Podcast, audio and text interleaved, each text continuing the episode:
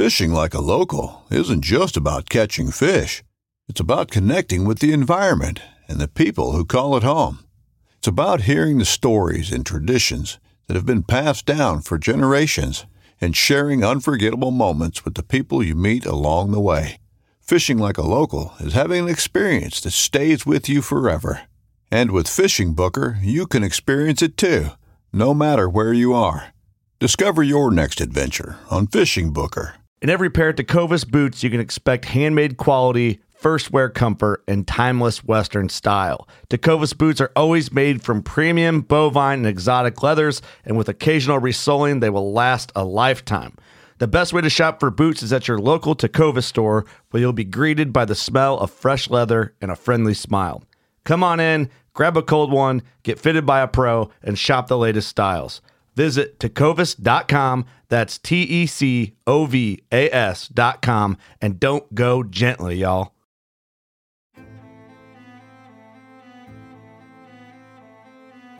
So there's a reason why I started Blood Origins. And that reason is simple. Is that I wanted to convey the truth about hunting.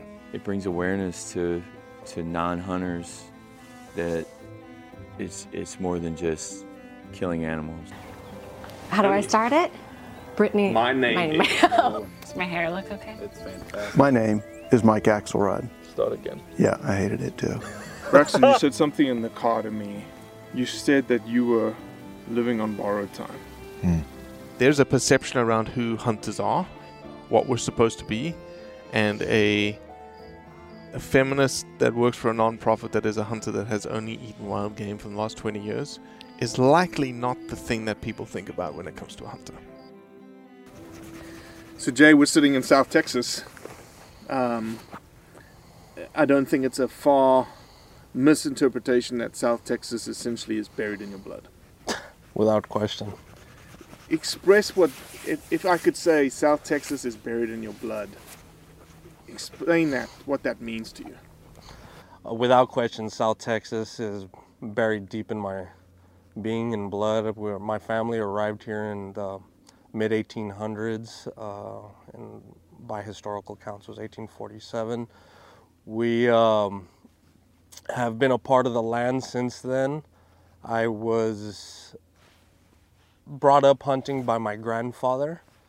He, um, ever since I was little, As, as long as I can, I can remember, would take us out. And when I say us, my brother and I, and you know, even prior to my my brother's birth, um, would take us hunting. And you know, he started us hunting jackrabbits, and then you know we we progressed on to big game and turned for you know your first uh, hunt was javelina down here. There's there's great abundance of them, so it was always something that's kind of a stepping stone animal into the bigger animals, and then we went into whitetails, you know, and from then on, you know, my life has revolved quite a bit or completely around the land and, and hunting. Um, you know, I, I, and we've been here so long, I know stories and I've heard stories of my grandfather on, and from what he told me and from what others have told me, uh, my grandfather on various ranches, this ranch, for example, he, he spent a lot of time on when, uh, when he was a young man. And, and uh, you know, here we are, you know, 70 years later, 60 years later, still maintaining the same friendships that we've, uh, or he cultivated and our families have cultivated throughout the years. And the um, hunting that, that we used to do, you know, my grandfather is, is one of the greatest hunters I ever met. Um, and I only know that now after having hunted so much across the world and really in, in South Texas, I, I don't think there was a there was a greater. Um, he uh, he taught me things that that nobody else really did, at the time. Um, he was the only person I knew that or uh, that I've witnessed and taught me to do it and to think out of the box a little bit when we would see a big buck cross a road way up ahead of us. You know, he would he would stay on his binoculars and watch him cross the road and and pick a marker, and then we would get up there, and he'd get out and he would track them. You know, and that's just not something that people in southern Texas did. So I was very blessed to uh, to have him as my mentor in hunting, uh, especially early on.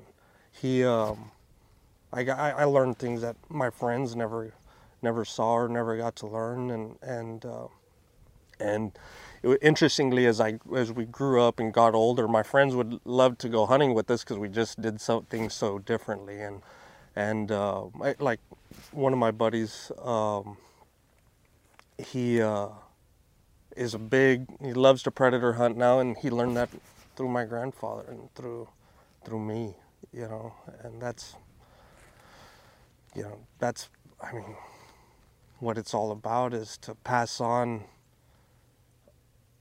what you've learned and what knowledge you've gained or I've gained onto other people to expand it to a greater audience and so that those people can then teach their little ones you know the way of the land thereafter. This land is essentially the land that we're on right now is the same land that your grandfather walked yes. What does it mean to you to be able to walk in the same footsteps as your grandfather? Um, uh, you know my, my grandfather was such a huge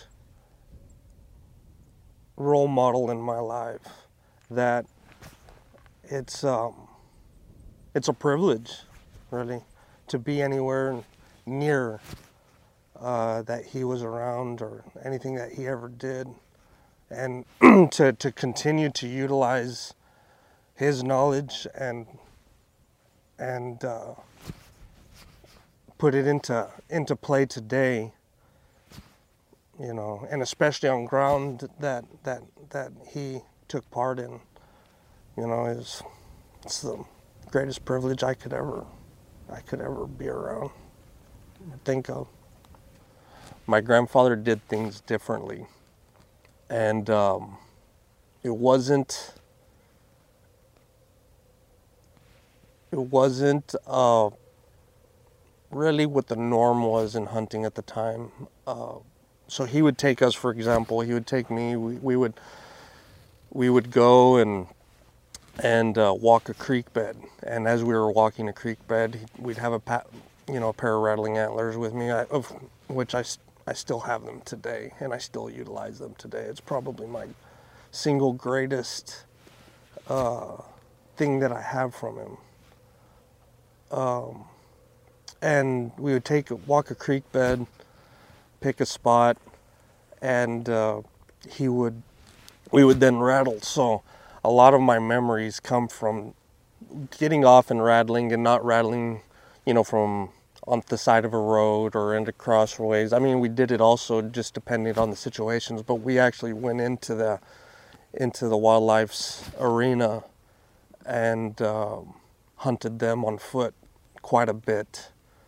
Um, and and I think his his way of being or his way of thinking, he enjoyed being out and in and amongst the environment and becoming a part of the environment and and um, you know when you just see things differently you don't you don't experience it you know driving around a ranch on the roads is one thing and then the second thing is actually being where they exist and where they live. And it's it's interesting. Animals uh, have a different tolerance of you when you're in that environment because they, they don't expect to see you there. So a lot of times you have these you have these relationships or, or interactions, better said, with wildlife that you wouldn't have had otherwise.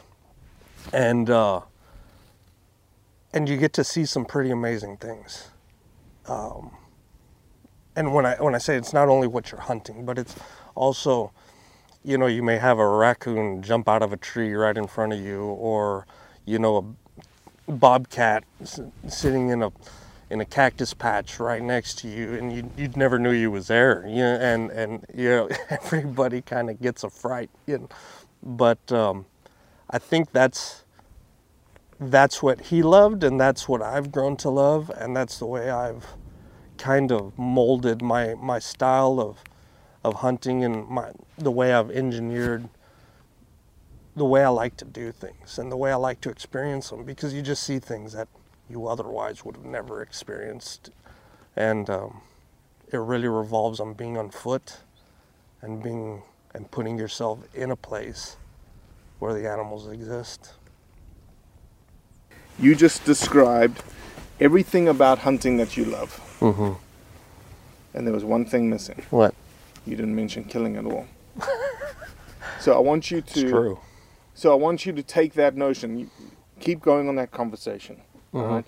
That this thing, this thing that that your grandfather buried in you about Mhm. being outdoors, that to me is hunting. Mhm. This is why I go. This is Mhm. the why kind of thing. Mhm. And, and bury yourself now into the why. So, as I got older, interestingly, at, at a very young age, you know, I, I had already been um, groomed by my grandfather on, on hunting and how to hunt and how to spend time with the animals. And um, as I, as, my life changed essentially when I was 12 years old. And I read, uh, even though I didn't understand most of it at the time, was I read uh, The Green Hills of Africa by Ernest Hemingway. And um, so I, I was just deeply fascinated with Africa and, and um by the quantity of wildlife that existed and that any one of us could partake in if, if they if they truly desired. So my I started reading. I had an uncle, of which uh, he is actually uh, he was actually he actually married a lady who um, was part of the the land that we're on right now, and his name was uh, Colonel Quiros, Evan Quiros, and um, and he wasn't really my uncle by blood, but he my he and my grandfather were very close, and uh, so we called him Uncle Evan. But Uncle Evan went to Africa on multiple safaris and uh, got to see some fantastic things on the, you know, in, in the heyday of of, of uh, African hunting. He uh, anyway he hunted. He did all kinds of things in various countries. Uh, his his favorite country was uh, Botswana, and that's his professional hunter at the time in Botswana was a gentleman by the name of Joe Coogan, who has written for multiple uh, magazines, TV shows. Was part of Benelli. He's a very accomplished, very accomplished writer, and uh, and professional hunter. So through the years, you know, I, I, I started reading everything I could find about Africa, and it, it didn't matter what it was. It, you know, it was as it was about the wildlife primarily. It was about hunting. It was the history of it. Anything you can imagine, I read about it. At uh, the age of 17, I um, my grandfather said put some money away for me to go to to Africa, um, and for me to do a plains game hunt in South Africa. So we did it. I went over there by myself with with another friend from from town. Um, but I was 17 years old. I traveled over there alone with them, and basically alone, and and uh, did this hunt and had an absolutely extraordinary time. We hunted um, some really great country, and we were successful. We had we had a great we had a great trip. Anyway, the uh, people that were that I was I was hunting with, the company that I was hunting with said, "And you know, you're you're extraordinarily knowledgeable um, about the wildlife, the history, the flora, the fauna. You know, um, would you like to stay on with us for the next couple of months of our season? You know, we'd like to have you around, and we think it would be, uh, you know, good for you, and it would definitely be good for us. So, I mean, called home and called my mom and said, you know, hey, you know, they want me to stay. You know, what do you think? And and my mother knew how much I was in love with with Africa, and my mother was always very supportive of all my endeavors, and and said, uh, absolutely, you know, don't don't come home. That's where you need to be. So that's what I did. I stayed there, and all throughout my college, I was traveling uh, in and out to, to South Africa, and and as time wore on, I, I, I started expanding my horizons, and I wanted to go to uh, to wilder to wilder lands, and and uh, eventually landed in Maun Botswana. Uh, many years, many years later. So little did I know at the time I don't think any of us knew at the time that the experiences I was experiencing for the first time with my grandfather in country that you know people probably hadn't walked in a thousand years you know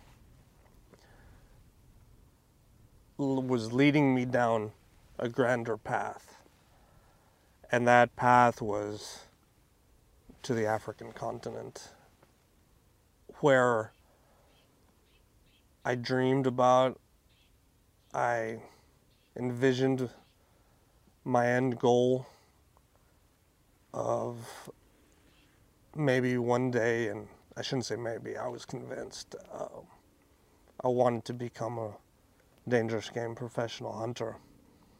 And uh, with enough hard work and vision and uh, pounding on my craft, I eventually I eventually succeeded in my goal. And the uncomfortableness being young and, and just these wild environments in my home of South Texas made me comfortable in an uncomfortable place. And it's so far removed from our civilization on this side of the world that it was the rock that held me in place and that kept me moving forward inch by inch. And in that, I got to experience and see things that that I wish the world would would have the privilege of seeing and experiencing and being around the animals the way I was around them. And with that, I ended up in exactly where I wanted to be with the professional hunters I wanted to be surrounded by and in and amongst uh, the animals that I had read and loved so much without ever having seen them. I would have never had the experiences that I've lived and experienced if it wasn't for hunting. The people that I've come to to meet from across the world, some of which have shaped my life. Um, they working with local people and wild people in wild places has instilled in me a very different view of, of the world and where it is we live and how it is we see things. I, um, I mean, I just, you know, the animals that, that I've been around, the experiences that I've, I've remembered, and, and if it wasn't for hunting, I would have never, ever seen any of it. You know, I would have never had bull elephants at six yards towering over me. Uh, I would have never had lions, you know, roaring next to my ca- my my tent at night and uh, fighting with hyenas over a buffalo they killed in camp. Um, I would have never been in a random creek bed in South Texas and rattled up a buck with my grandfather that literally jumped over the top of me. I mean, I just, if it wasn't for hunting, I would have never been put in those situations. And, and uh, with my life revolving around land and wildlife, um, I couldn't have asked for a greater way or a greater avenue to be in and amongst the animals. I want you to say that deep dive. I want you that you have now avoided, which is a lot of people think hunting is X, Mhm. but hunting is actually Why? Why? Yeah, it's a good one. Why? Why? Yeah, we can work with Go that. ahead. Well, I think it was Robert Ruark who put it best. And you know, being the writer that he was, and you know, I mean, a wordsmith of note, he said, if you were to compare hunting to the breakdown of a sentence,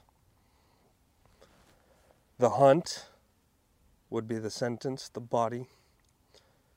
The kill is the dot at the end, a clean, neat dot at the end. And that's what the kill is, in and amongst the experiences of a whole. And a lot of people, you know, see it as barbaric, as as something not of modern day uh, society. And listen, I'm I'm I'm the first person that'll tell you I think anybody should believe and do whatever it is they want to do with their lives. I mean, if, you know, who am I to judge anyone? But I, th- I, I, I would, if somebody were to have an in-depth conversation with me, they may not like it, and that's fine. Everybody's, everybody's allowed to have an opinion and believe in whatever they want to believe. But I think they would, uh, many people would, once they learned on, on how it works, you know, would then come to the realization that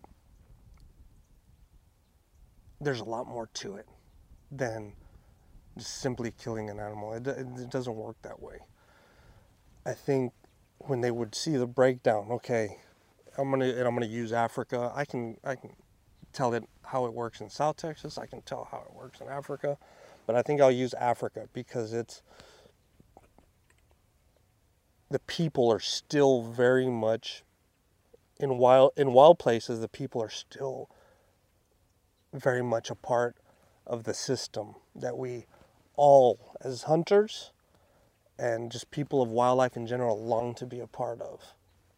And the people are the ones that get the most benefit. I mean, you, we, we take an animal, whatever it may be, a, a buffalo or whatever, and a hunter has paid an, an, a huge amount of money in order to be a part of the system, part of the predator prey system. And from there, that buffalo, the, the hunter takes the buffalo for himself. Then the money goes to, you know, money that he's paid goes to paying camp salaries, goes to, um, goes to the people, the village in which that land, uh, that land belongs to. And then from there, they get all the meat on top of it. And in a place in a place where meat is worth more than currency or or any amount of money, you have completely gone into the system of being part of that area and of that area that that, that whole i mean you're you're you're part of it all. You're part of the the hunt the the predator. You're part of you're part of the predator prey you know meat scenario where people now who have absolutely nothing will now be able to feed their children, feed themselves, and what it does is it stops poaching. And I think that's what we all long for is to have an existence with wildlife. And that existence will only happen if it's not poached to death by hungry people. And if they can gain a revenue, if they can gain meat um, on top of everything else, I mean, I mean, a lot of these companies they they drill water wells, they plant their crops, they uh, teach them about HIV and AIDS and and and I can go on a list on and on and on and as to what hunters provide and pay for when they go and take those trips overseas and go to experience wild land with wild animals and wild people. Awesome, Jay. My name is Jay Leydendecker. I'm a South Texan, conservationist, and professional hunter. Everyone has their own story. This is mine. It's in the blood. Well, that's it for today.